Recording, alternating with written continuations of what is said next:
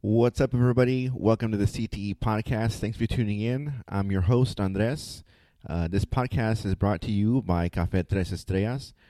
Café Tres Estrellas is a small batch craft coffee roaster that specializes in fair trade organic coffee. If you need a good cup of coffee, visit them at cafetresestrellas.com.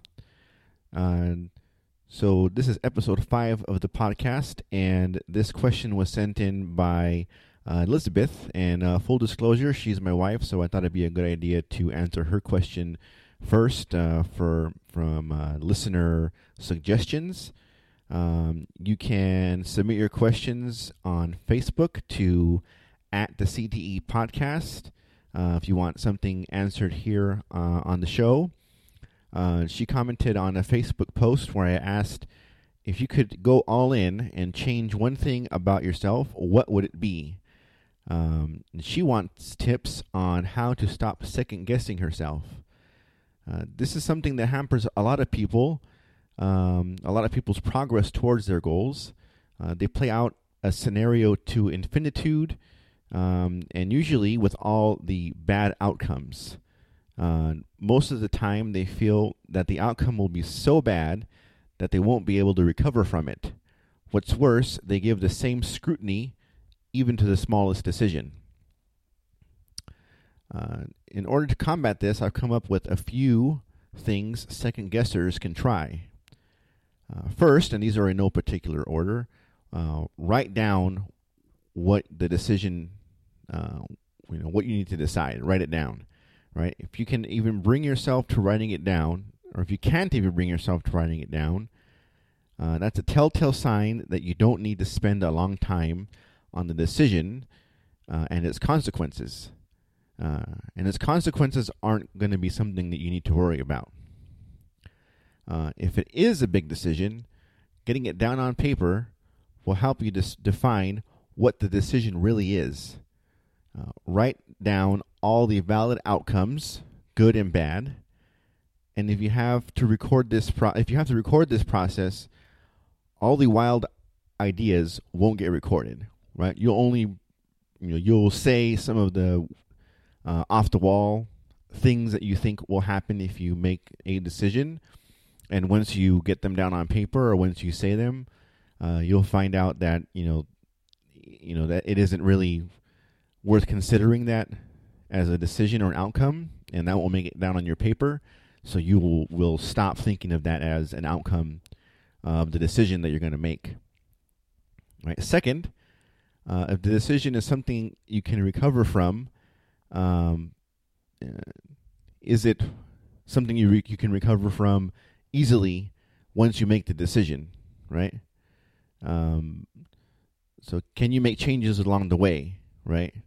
Uh, my new motto is uh, that I that I live by now is fix the plane in the air, and I got that quote from Gary Vaynerchuk. He's on uh, um, on social media a lot. He uh, is a self, he's an entrepreneur, trying to help all entrepreneurs start whatever they they you know whatever business they want to start. He's big on social media, and he's big on getting things started.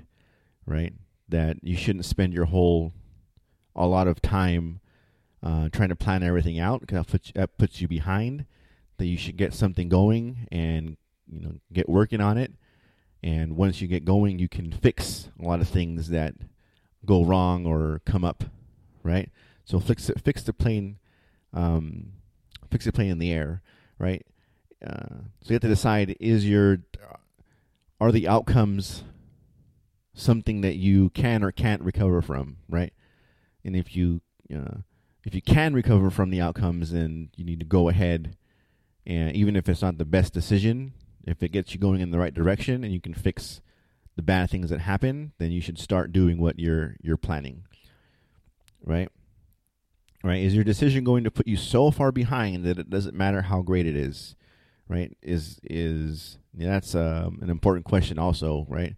If you're uh, have to make a decision and you haven't find the found the right answer to what you're looking for or the answers you have on the table, you know going to put you so far behind that you can't recover from right so that means that those decisions can't be those are off the table and you have to come up with a new one right um you want to get something out there and improve upon it, right?